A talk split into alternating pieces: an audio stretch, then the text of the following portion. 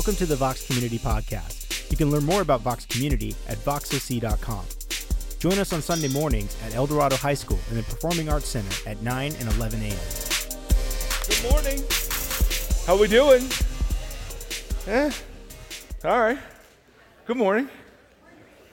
Good morning. I love that you and your family rotate. Like you're not one of those like you claim a spot like these guys who, and who claim this spot and Carolyn. And I mean, I like that there's some movement every now and again. Um, but a lot of you just kind of plant and it's funny. But not these guys. You're rotating. You're back there sometimes. Here you are. I like it's getting closer. I affirm that. Brothers and sisters, good morning. It's hot.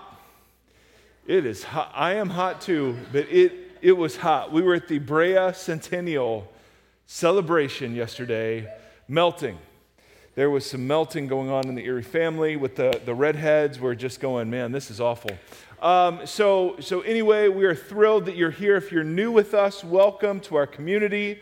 Um, we are Vox, and we can be found at voxoc.com, and there you can sign up for stuff. You can find out more about us, voxoc.com. Uh, we do something called a New to Vox dinner, uh, which is folks that are new to Vox. And uh, you can sign up for that. And then we're wrapping up things called table fellowships. I think we just have a couple more. Uh, but anyway, today, today is a big day. Whether you knew it or not, uh, today's a birthday party. Um, we turn one year old today. And so, yep, very exciting, very exciting. Been the longest year of some of our lives. No, it, it has been absolutely so. So uh, there, there were 80 people who helped launch this. Um, if you were one of the original 80, would you stand up right now? So Carolyn, right? You were one of the 80, weren't you? Stand up right now. Stand up. So these were people. Yep. So these were people who, before there was anything, were giving and praying and signing up to serve. And I mean, amazing. They are the reason uh, that there's something rather than nothing uh, a year later. And uh, since then, we've had a, another 100 people join them. And so we have about 180 people on teams that pull off services every week. So it's absolutely amazing. Um, and, uh, and so we're super grateful. Uh, there will be cake afterwards. Um, and uh, instead of doing, yeah, there's cake. Why not? Let them eat cake, is what we decided. And um, instead of doing some great montage about how many things we've done and how great the church is. We just were like, hey, Jesus is awesome, and he gets the credit for this. And uh, so I just want to pray briefly and thank him, and then, um, and then get going, okay? So, Lord Jesus, we give you the praise, the glory, and the honor uh, for birthing this community. And for anything that's good that comes out of it, Lord, we recognize you're the author of it. Um, and we desperately desire to see the Lord Jesus be made beautiful, the Lord Jesus revealed uh, in his glory and power, and people drawn to him. And so, to that end, we thank you and we bless you. We thank you for the people that you have called and provided, the resources that you have uh, uh, abundantly given. Um, but beyond that, God, we're privileged uh, to be a part of something you're up to. So, thank you. Amen. And speaking of birthdays, Cue the Lion King music in the picture. Ladies and gentlemen, our very own Andy Laura had a baby last night. Shepherd, Andrew, Laura. There he is. Yep, sun's out, guns out. Beautiful. There he is. Right. So, uh, if you don't know Andy, Andy hosts the podcast. Andy is one of our uh, team members, and uh, so he was excitedly sharing with us the arrival of Shepherd into the world on Vox birthday eve. So there we go. We'll never forget Shepherd's birthday and Vox. We'll just, we'll, in fact, we'll just celebrate them together from here on out. So we're excited about that. Also, if you are new to our community, uh, one of the things that we're big fans of, we're big fans of questions, we're big fans of skeptics, we're big fans of doubters. And so people are texting in questions all the time, some silly, some not so silly. We answer some of them on Facebook, we answer some of them on our podcast, we answer some of them here. So let's fire up the questions, ladies and gentlemen. That's the phone number. Write that phone number down. Write it. Okay? Nobody did that? What translation is today's teaching? Now, this was from last week. So, we were studying the, the first part of the Sermon on the Mount called the Beatitudes, and I read from N.T. Wright's translation called the Kingdom New Testament. So, uh, as he wrote a commentary series on the whole Bible, he would translate the Bible. So, I'm, I'm a big fan of groups of people that translate. So, this isn't a, a translation that I like usually reference. But to answer the question that was N.T. Wright, the Kingdom New Testament. Next, I'm a gamer. I'm, I sit with you in your suffering. And seriously, where can I get those donuts? So I think this is the person that has texted in two or three times wondering on Easter where we got the donuts. Now, and, and your persistence has paid off. So there is a young lady named Christina. Christina is five two. She's a Filipina. She is um, she is uh, kind of the spoke or she's the hub of all the rest of us. She's kind of the, the center of the Vox universe. Um, so you will see her, you will know her, and she has the answers for donuts, okay? She coordinates donuts. She's the one that got the cake for today. There you go. See, these are very serious theological questions. Hi, to which we say, Hi.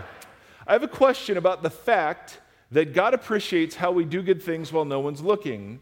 But how come people usually only do good things when someone is looking? I go to a middle school, and if a teacher catches you doing good things, they give you a spirit card that you can buy candy with. That's what I'm talking about.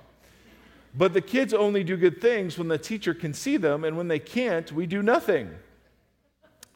Why is it that people feel that if they do good things while people are looking, they feel more rewarded with themselves? And when we are alone, we feel there is no point. I hope this makes sense because this question was bothering me the whole time you were preaching. Okay, first of all, let's hear it for middle school, man. That was amazing. Nice job. And so, and so Jesus actually addresses this later in this sermon we're studying of his, where he talks about how if you do good things just to be noticed by people, then really their noticing is the only reward you get. But if you do good things, do them in secret so that the Father will see you and reward you.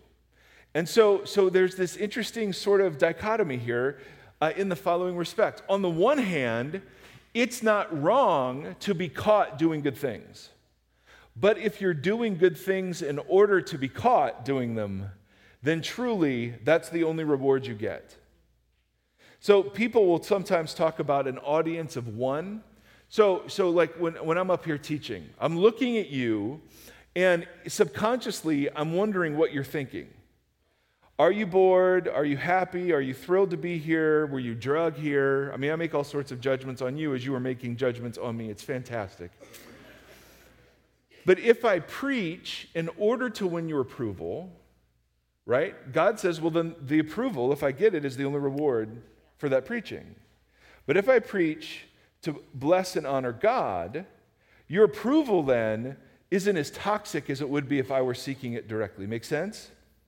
So, so to, to, for Jesus, it's a question of motive. If you're only doing good to get caught, then it's not good. If you're doing good and happen to get caught, that's okay.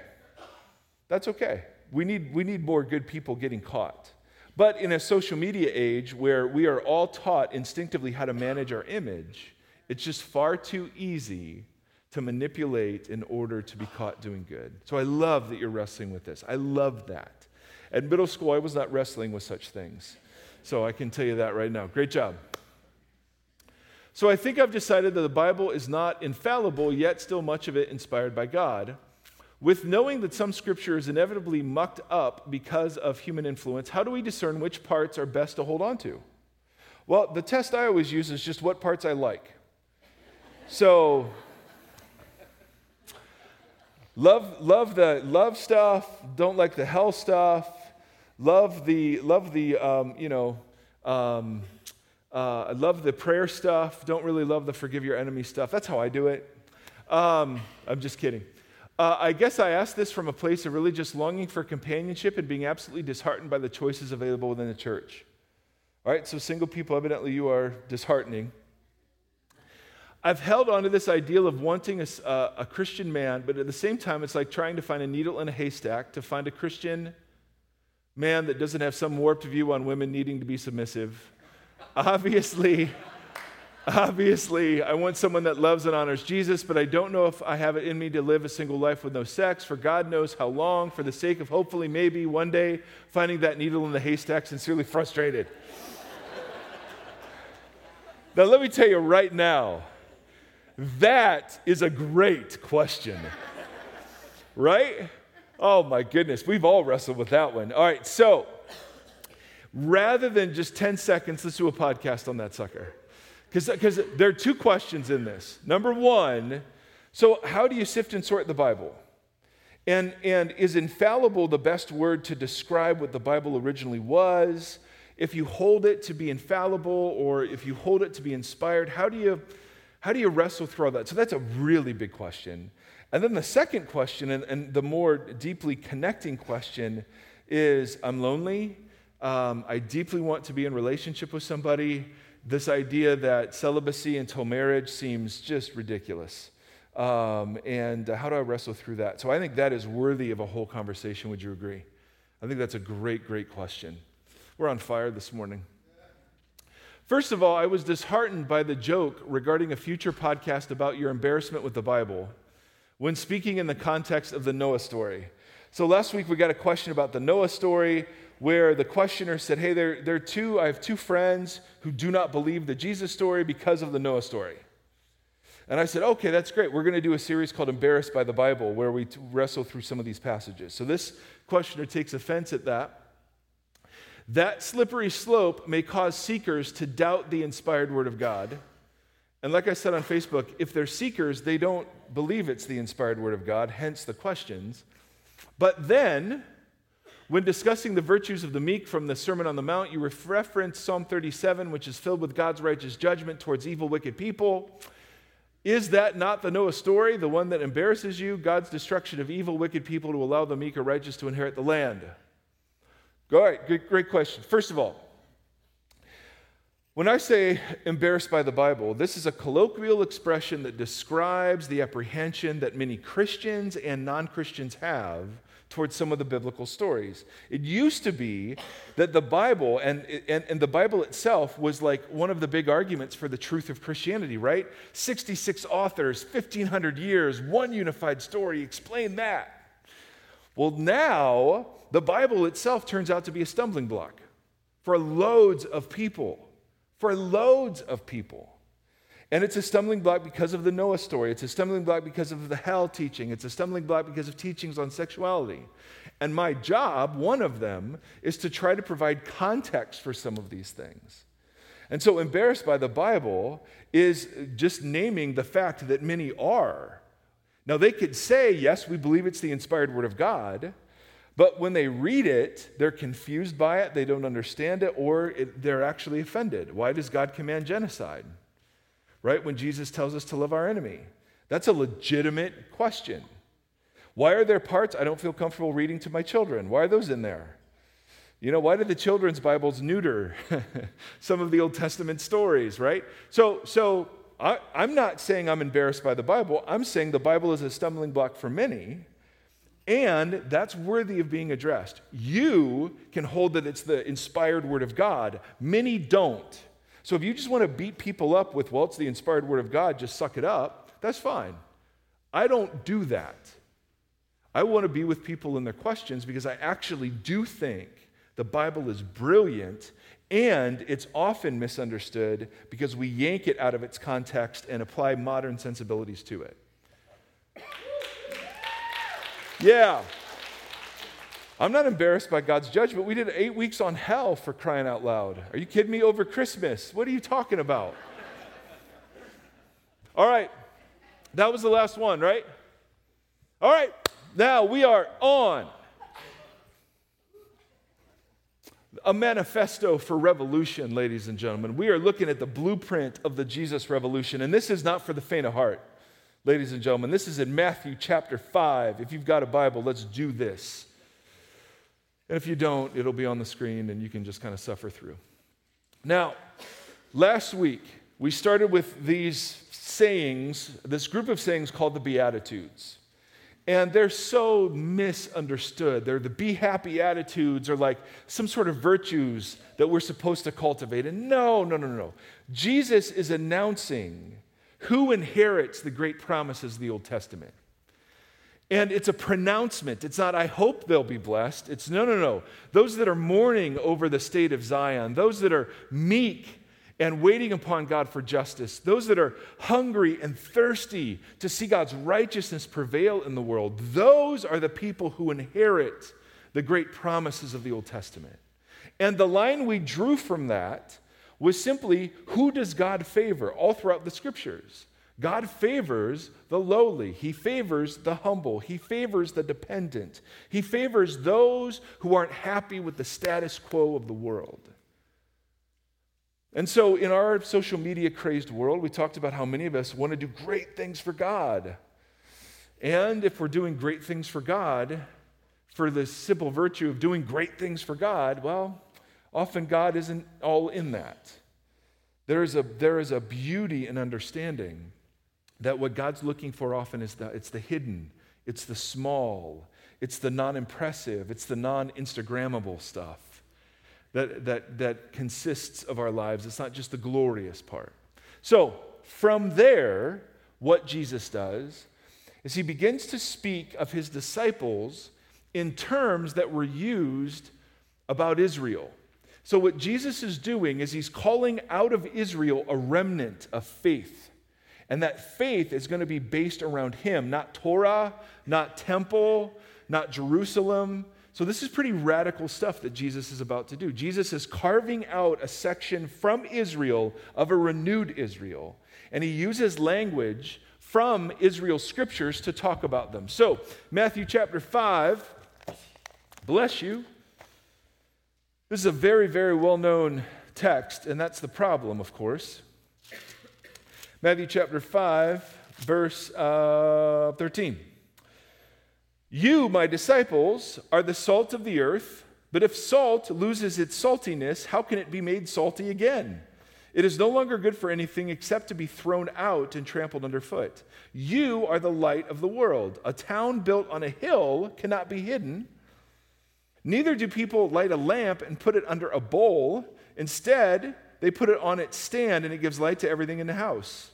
In the same way, let your light shine before others that they may see your good deeds and glorify your Father in heaven. Now, isn't that interesting? So, on the one hand, he says, let your light shine before others, but then he warns later, don't let your light shine just to be seen by others. So, there's this nuance we'll pick up down the road a little bit. But uh, if you've been a, a, follower of Jesus or a church person for any length of time, salt and light, you've heard these passages. And very often, I've heard them in political contexts. Like the job of Christians are to preserve traditional morality in the world. And so that's what it means to be salt and light. And I just want to say, no, that's not what it means to be salt and light. So let's do a little Old Testament background on this stuff because Jesus is talking to Jewish people using the Jewish scriptures, all right? Now, salt, look at me. Salt, what's salt do? Flavor, thank you for being loud and not mumbly because there was a whole bunch of. Yes, so it flavors. It preserves, nice. The right biblical answer, preserves. But salt, and this is one of the unknown aspects of salt, and, and you know, is Jesus referencing this part or not? I, but this is how I've learned to think of salt. Salt was a part of Old Testament sacrifice. So let's fire up the Old Testament sacrificial scriptures. Leviticus Season all your grain offerings with salt. Do not leave the salt out of the covenant. Do not leave the salt out of the covenant of your God out of the grain offerings, add salt to what? All your offerings. Next.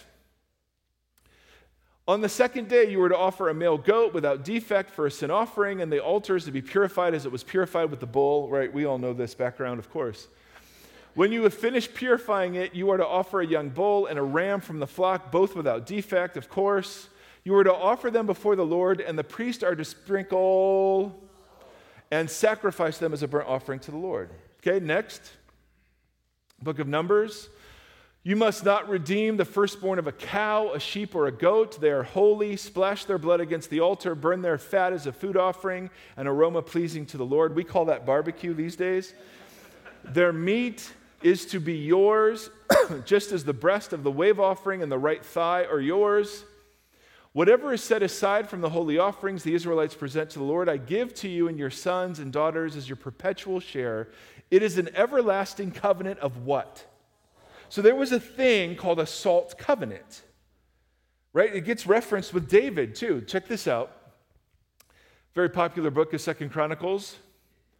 That dude stood on Mount there in the hill country of Ephraim and said, Jeroboam and all Israel, listen to me.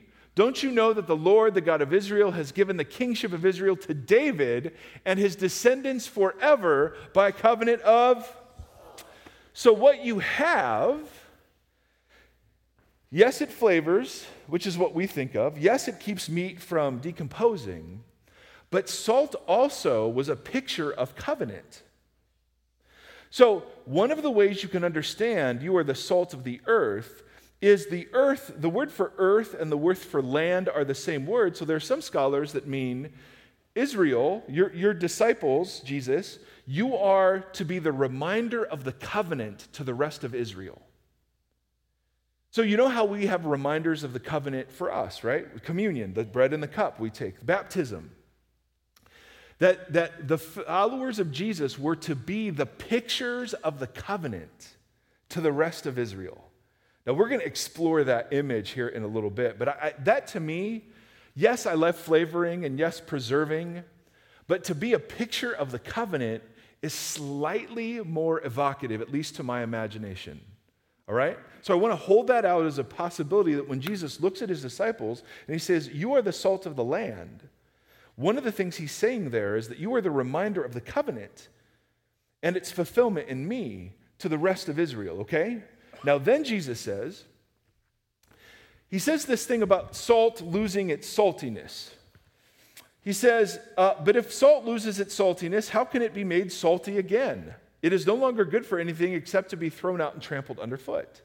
Now, evidently, you have something in Israel called the Dead Sea, which is the saltiest sea in the history of the planet. It's so salty, you just lay back and you float. And every razor burn, every small cut just burns. Oh my goodness. I mean, it's like, but, but people travel all over the world to, to wash in the Dead Sea. It's so purifying. But the salt that's left on the shores of the Dead Sea evidently can be very impure salt. So, one idea that perhaps Jesus is presenting here is that the, that the influence of salt can be diluted with impurities to the point where the salt isn't salty. Make sense? But there's another rabbinic idea that says something different. And so I'm just throwing out two different ways of understanding the salt losing its saltiness because can salt lose its saltiness? No, it would cease being salt altogether. So perhaps what Jesus is doing is using a rabbinic sort of trick hey, if salt loses its saltiness, what's it good for? In other words, salt can't lose its saltiness if it's really salt. And so, a disciple of Jesus who isn't salt is an impossibility, is what he's saying. Now, if, if I've lost you on this, this will make it worse. so, this is a later rabbinic writing. An inquirer reportedly asked a late first century rabbi what to salt tasteless salt with. He replied, The afterbirth of a mule. Okay, now, here it comes. In that society, everyone knew that mules were half breeds and sterile. There was no afterbirth of a mule because they couldn't give birth. The point is, you ask a stupid question, you get a stupid answer. Salt can't stop being salt. In other words, what Jesus is saying to his disciples is simply this If you are salt, it is impossible for you to lose that salt. In other words, an unsalty disciple isn't a disciple. The only kinds of disciples there are are the kinds of disciples that season and flavor and remind Israel of the covenant. Is this making sense a little bit? This will actually become clear in the next image that Jesus uses, all right? Because he uses light and then he talks about light being put under a bowl, which is ridiculous, right? Who would do that? So, the, so there's this kind of subterranean idea that perhaps what Jesus is doing is speaking hyperbolically to say, listen, if salt loses its saltiness, it's just thrown out. But hold on, Jesus, salt can't lose its saltiness. Exactly. If you're a true follower of mine, you will be salt. End of story. It's kind of the picture. Maybe the diluted idea is better. But he says, You are the light of the world now. There's an Old Testament image about this, correct? The Israel was to be a light to the nations. Fire up the Isaiah scriptures. I, the Lord, have called you Israel in righteousness. I will take hold of your hand. I will keep you and will make you to be a covenant for the people and a light for the Gentiles, baby. Next. He says, Is it too small a thing for you to be my servant, to restore the tribes of Jacob and bring back those of Israel I've kept? I will also make you a light to the. So it's interesting. You're to be salt to the land, but a light to the world. So you're to be salt in Israel and to be light to the world. So instantly you're thinking, like, these people were steeped in the Jewish scriptures. Well, of course, this is Isaiah. But notice, Jesus is applying an image that was used for all Israel to just his disciples now. So, this is where Jesus gets a reputation for being a little cocky, right? A little self absorbed. He keeps redefining Israel around the circumference of those who are his followers. Make sense? Mm. Okay, next. Arise, shine, for your light has come. The glory of the Lord rises upon you. See, darkness covers the earth and thick darkness over the peoples, but the Lord rises upon you and his glory appears over you. Next. Nations will come to your, and kings to the brightness of your dawn. So, what's Jesus doing here? Jesus, he's, he's immediately announced who are the inheritors of the Old Testament promises? The people he has blessed. Then he says, okay, you those people are now the reminder of the covenant to Israel, and you will be a light to the nations. He has just given them their vocation in his kingdom. In other words, what he's done there is he's given them identity, yes. You are salt, you are light, but then he's given them vocation because instantly, and, and, and after this, he sends them out to do just this right? He sends them out for, with 12, he sends out, then 70 he sends out, and they're just to go to Israel as salt, as a reminder of the covenant. But then, right at the end of Matthew, what's he do? Go into all the world and make disciples. So, what Jesus has done is he's announced blessing upon them, and then he's given them vocation. Now, this, oh man, now this, I know you're dazzled but think about this for a second. Okay, so first, and the point we always make is you've got to read this as a Jewish person would, as much as you can, that there's an Old Testament backstory to this, these images, right? The, he, Jesus is not instructing 21st century Americans to picket against political opinions we don't like in the name of being salt and light. Or let's fight for traditional marriage because we're preserving social values. Okay, that's just not what this thing is.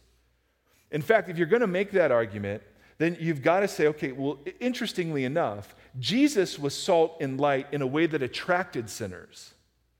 So if you're going to take that image and say, we're going to be salt and light, and your job is to repel sinners, I, I dare say that you've missed the point entirely. Right? Because Jesus was salt and light in a way that attracted sinners and concerned the religious folk. So if we're going to define salt and light this way, let's define it by Jesus. And he was pretty epic at the way he did this, correct? But there's something else going on here. Now, for some of you, this is the no duh part of our service. And in fact, I want to make sure I want to make sure I get this right. God, don't be hidden. Oh, yeah, yeah. I forgot one part. Duh. So you're the light of the world, but then he uses this image again. A town on a hill cannot be hidden. Neither do people light a lamp and put it under a bowl. That's why I wear shorts. Instead, They put it on its stand and it gives light to everyone in the house. In the same way, let your light shine before others that they may see your good deeds and glorify your Father in heaven. All right, so what's the, what's the purpose of unsalty salt? There's no such thing. And what's the purpose of hidden light? There's no such thing. If you are a disciple of Jesus, a true one, a real one, not just giving verbal lip service, salt and light are what you are. You cannot turn that off. You cannot say, Well, I'm sharing my faith, but then I'm not sharing my faith. No, no, no. You are witnesses fundamentally to the root of you. You are salt and light. End of story. Why are you guys whispering, Chambers? What's going on right now? Okay, you whisper here to Kristen. What? Right now? Behind the scenes, man. What do you have a little earpiece? Hey, Cece, shut up. I'm preaching here and it's all distracting. Ian leans over to Kristen and whispers something and she laughs. And then he leans over to Bruce and they laugh. What am I supposed to think? My zipper's down. You don't like the blue. What? And I know it's not about me.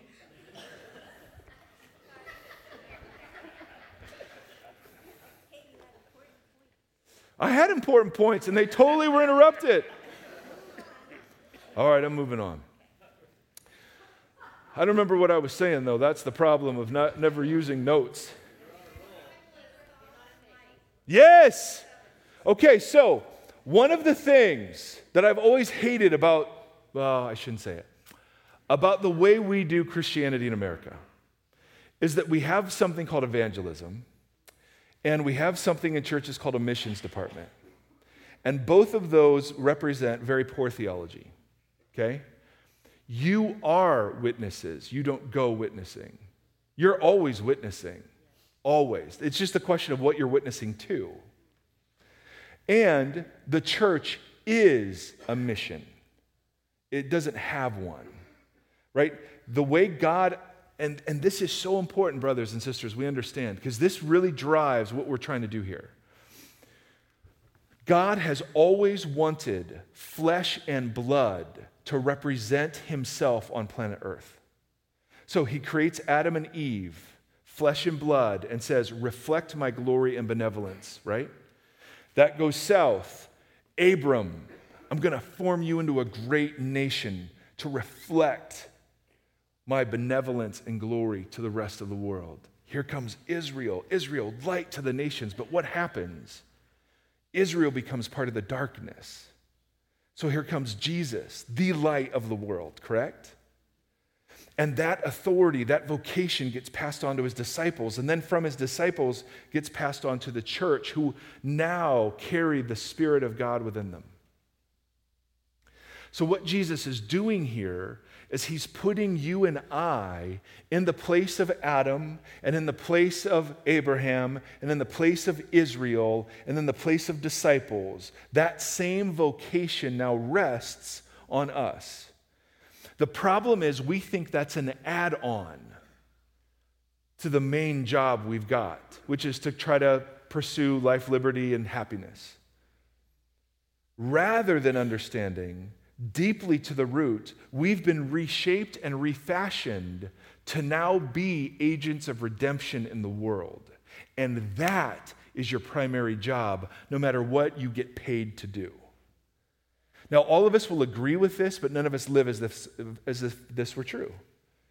Right? My job is to advance my career. My job is to fit, get this degree. My job is to raise my kids. My job is to, yes, yes, yes.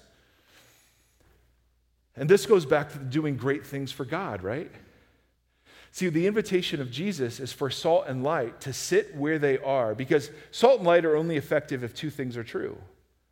Salt and light have to be different from their environment in order to influence it, and they have to be connected to the environment in order to influence it. So, on the one hand, you can't seclude yourself into small Christian enclaves and expect to be salt and light. And on the other hand, you have to you can't just blend in with everybody else and expect to be salt and light. And so, the same dynamic that existed in Israel, the same dynamic that existed in the disciples, the same dynamic, see, that's why we read the Gospels. Because now that whole thing gets filtered to us in vocational terms. Now, here's here, here are dumb things about what that means. Are you ready? Like, this is so ordinary and mundane. I'm very famous. I'm, I'm, I, I am probably one of the most famous people on the planet. I want you to know that deeply, deeply down. I am not. That is all not true, and I was surprised you didn't laugh, that you were just sitting there going, oh, okay. no. But I have pastored at several large churches. None of them as awesome as VOX, but um, I, I, so I, I'm always around people very often who know who I am, who I don't know. So, so I've learned how to live. Like my wife, my wife, my daughter and I were going for a walk, and here's a guy coming out of a house. It's like, hey, Pastor Mike. Um, I've been in the hospital where, um, you know, and and I'm, and hi, Pastor Mike. Hey, we thought we recognized you. I mean, just crazy stuff. I, I thought um, when I first got diagnosed with some heart stuff, called the ambulance over, and all the paramedics were like, hey, and they're going through my library as I'm sitting there strapped into all these contraptions. Like, you wrote these? I mean, it was just, I mean, whatever. So here's what I've learned. Are you ready? I can never pretend to be anonymous. I've been recognized. We were at a private beach in Hawaii because a friend let us stay at their home. There were 10 people on the beach. Somebody recognized my voice and said hello. I've been in the restroom doing unmentionable business and I've come out of a stall to somebody standing there saying, Oh,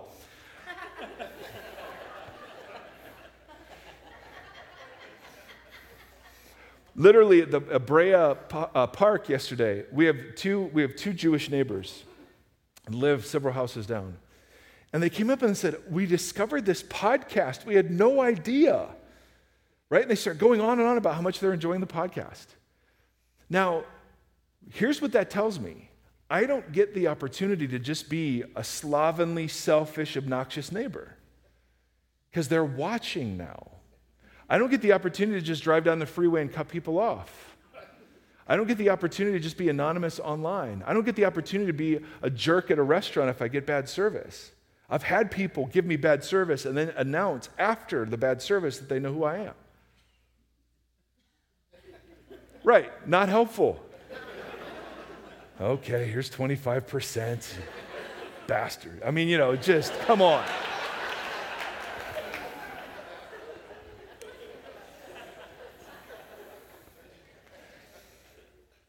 But here's what I've learned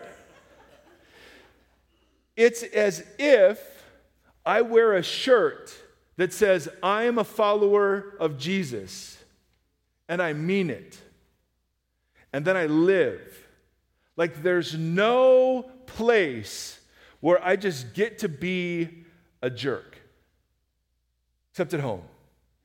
And then I, I so that's where I go with it. No, I'm just, I mean, no. But do, but do you understand the point? Point isn't about, it's more about imagine if you lived with a shirt that said, I'm a follower of, of Jesus of Nazareth. Would you live differently?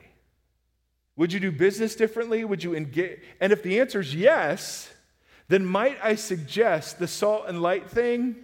That's for you. Right? Because there's, and again, I'm not pretending. I genuinely want to be the same kind of person here than I am everywhere else. I don't want my kids to see dad, big old dad, the hypocrite. But there's a sense in which I've learned to embrace the freedom that comes from never assuming you're anonymous and seeing myself as an agent of redemption, even in the dumbest, smallest encounters. Now, it's, not, it's in no way about how great I am, correct? I mean, that has nothing to do with me. That's just an awareness that comes. When Jesus is announcing, You, brothers and sisters, are the sign of the covenant to the earth. You understand that? Your communion to the rest of the earth. Right? A bunch of non church folks are not going to come in and take the bread and the cup. What are they going to take? Your life is what they see if it's being broken and poured out, you, I mean, it's so simple. Whatever you've received from God, give it away. That's it. You've got grace, give grace. You've got forgiveness, give forgiveness. You've been shown compassion, be compassionate. And not for any glory, but so that people might see your deeds and give praise and glory to the Father in heaven. That's the difference. Right? If they're praising you, we've missed it. If they're praising Jesus, we've got it. And so it's one of those pictures where, my friends, I mean, I know this is so easy, and we all go, oh, yeah, yeah. But no, we don't buy this. Think about what it means that you are the living representation that God took on human flesh. God died for the sins of the world and is no longer holding the sins of people against them in Christ. So if you hold sins against people, you are invalidating the covenant you're supposedly embodying. Correct?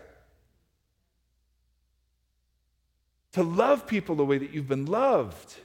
I mean, this, see, this encapsulates the whole of life, not just the little religious part, or not just, oh, I'm sharing my faith now. No, this is a whole posture of living. For you to be the sign of the covenant. But the problem is, just as it was with Israel, what happens when God's people add to the darkness? Because don't we?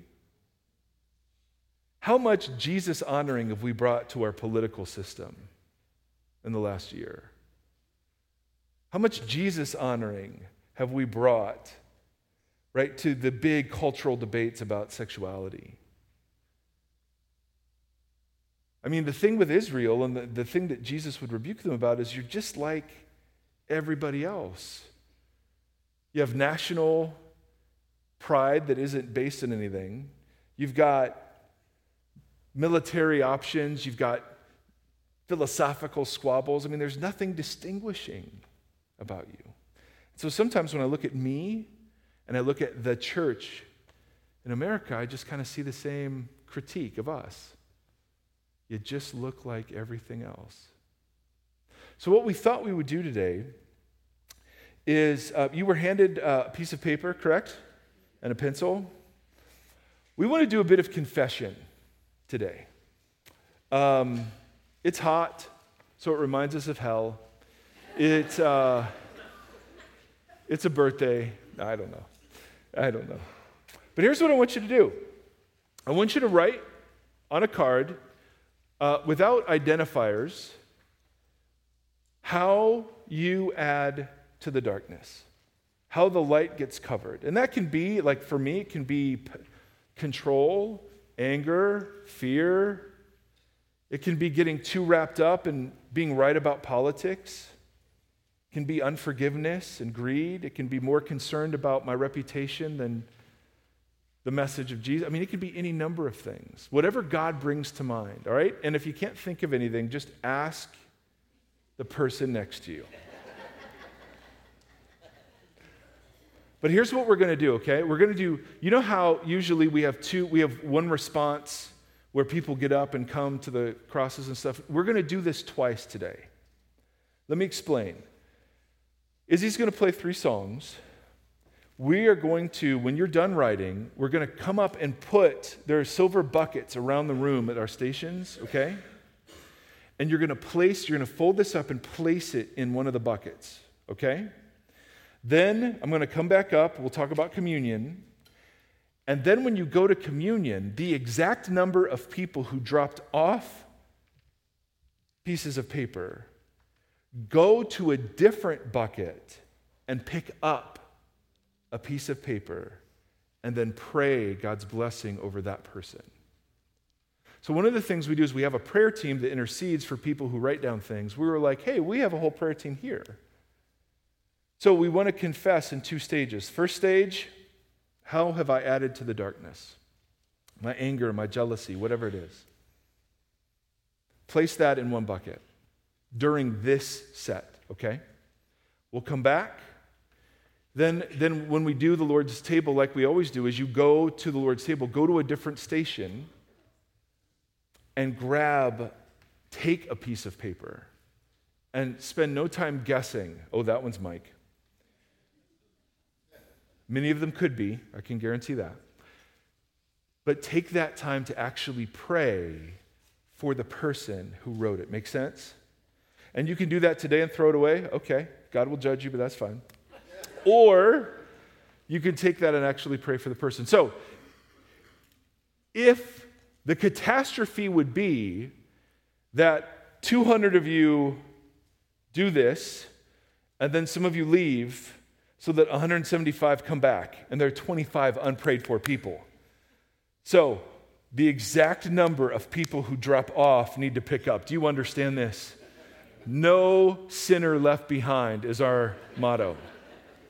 All right, makes sense. Okay, let me pray and we'll do this together. Lord Jesus, you know my heart. There is nothing surprising, and, and that is terrifyingly liberating, that I've added to the darkness. But God, I deeply, deeply want to be an agent of redemption, a reminder of the covenant that you have made with people, somebody who is a minister of reconciliation and an ambassador of the good news. And so, Lord Jesus, I pray that you would bring to mind those things. And Lord, we believe there's power in confession. Fight through our self deception. And God, would you move in our community? so that those things that have caused us to lose our saltiness, those things that have hidden light, would be exposed and removed, and that this community would do a better job at reflecting your beauty, that I would do a better job of reflecting your beauty. So, to that end, God, we worship you now. Please come up and drop these off whenever you'd like. In the name of Jesus, amen. So, um, here's what I wrote. Figure you might as well know who you're dealing with. Lord, I've added to the darkness through my selfishness, my ego needs, my fear, my lust, my desire for comfort. Please have mercy on me, a sinner. I love you so much. I want to love you more. Mike Erre. And uh, I think there is such power, because the scriptures say, but I also think we know, there's such power in speaking and agreeing with God not that we're shameful worms, not that we're worthy of, of scorn, but rather that we're still in process, we're still broken, and that as agents of redemption in the world, we need redeeming ourselves. And um, I think that's why he uses us, uh, particularly those of us who are humble enough to walk in the reality of our bro- own brokenness. So, what I want to do is um, we're going to open up the tables, and uh, if you would go to a, go to a different one, I'm going to hide this. Um, and uh, what we want to do is, um, uh, as our usual practice, we, we want to go and take the bread and the cup um, and be reminded of not only the blessing that we have uh, to have peace with God through Christ, but also now the vocation that we have to emulate, to be a sign of that covenant to the world. That is a huge, huge responsibility. And, and, and for me, it's a, it's a wonderful joy. I want that for us, that we begin to see ourselves, even in the DMV, as these agents of redemption and blessing. We have always uh, prayer requests that come in through um, pieces of parchment written on the, the walls, and our prayer team prays for those every week. We love to celebrate with you, we mourn with you, we pray with you. But um, after you take the bread and the cup, go ahead and take one of these from a, a different cup. And um, would you then spend a couple moments just praying um, for this person and asking God to not only bless, but to heal, to deliver, to speak? Um, if you are need, in need of healing yourself, we have these prayer shawls that just provide kind of a tangible way of us to cry out and we usually have a couple of prayer folks over in that uh, corner um, to just pray for you uh, if you want to if you want to hear someone's voice right now. Um, other than that, we've got participation boxes around the room for those practicing generosity, and that's it. This is this is our turn to respond to what it is that God's doing. So, thank you for your honesty. Thank you for participating in this. You don't have to do uh, anything you don't want to do, but I, we just think there's power in a community that prays for each other in its weakness. And so I want to pray and then, yes. And then uh, we'll turn it back over to Izzy in her very special birthday outfit today.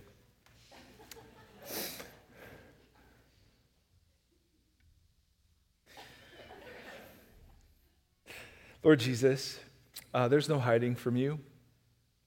We do a lot of hiding from ourselves, but there's no hiding from you. And we just want to be people that speak truth, not to shame, not to, um, to uh, guilt, but rather to be free. Um, to acknowledge both that we are your beloved children and we are still screwed up. Um, to, to acknowledge that you see us as saints um, because of what Jesus has done and that we're still in process. And so, Lord, we want to walk in the freedom that comes from not having to pretend. Um, and we think that's a compelling picture of salt and light to the world. And so, Lord, do the work in us that we can't do for ourselves. We approach the table today to receive again forgiveness and renewal and restoration, but we also approach the table to receive vocation and a job description. And so, God, would your spirit minister we welcome your Spirit's presence and just ask that you would speak and guide and heal and move. In the name of Jesus, our Christ, we pray. Amen. All right, Cece, come here. Okay, I need, I need to introduce you to Cece. So this is Christina, right here, every, every bit of five two. Now, if you have donut questions, this is who you talk to. Okay, now, Cece, here's the deal. If, if you are ever interested in coming early, uh, we always need help um, uh, for people to set up in the morning. We need pickup trucks in particular. Um, or if you're willing to stay after the 11, we need help tearing down. We have this great crew, but whenever a couple of those folks are missing, like, so if you're just kind of like a buff man or woman and you're like, you know what, I'm sick of this like trivial stuff, I want to set up some stuff. It's for you.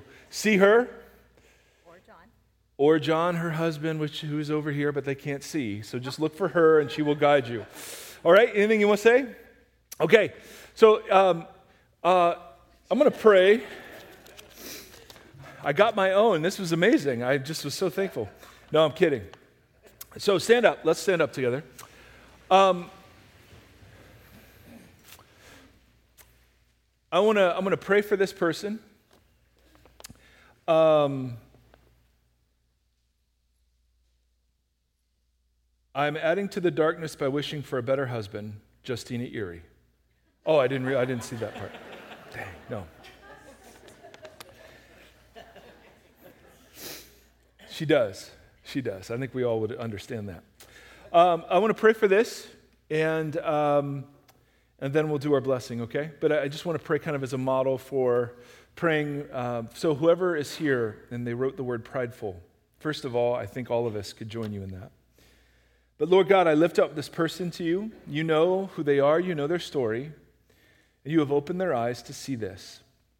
And I pray in the name of Jesus, God, that, that, that um, as you oppose the proud but give grace to the humble, you would instruct, shape, and form this individual so that weakness, dependence, things that are so antithetical to those of us who want to be strong in the world, would become welcome, and that God, you would begin to deconstruct the false self, the impostor that has been propped up, and allow the real self to shine through. And Lord Jesus, that this person would learn the freedom that comes in humility and from no longer having to pretend. And so, in the name of Jesus, I pray for this individual, and we pray for all of those here who wrestle similarly. In Christ's name, amen. Um, so I'm just going to hang on to this, pray for it throughout the week. A uh, couple of things. Number one, there's birthday cake. It's a birthday party. There's birthday cake. You understand me? Are you a birthday cake person? Okay, you and me, birthday cake. Here we go. Uh, secondly, um, I don't think there's a secondly. It's been a great morning. I'm glad to be with you. Happy Happy birthday. Okay. Yep. And they said we'd never last. All right, hold out your hands. May the Lord bless you and keep you. May the Lord shine his face upon you and be gracious to you. May the Lord lift up his countenance to you. And then these days, God, would you give us peace? Amen and amen. Say hello to somebody as you go. Cake. See you later.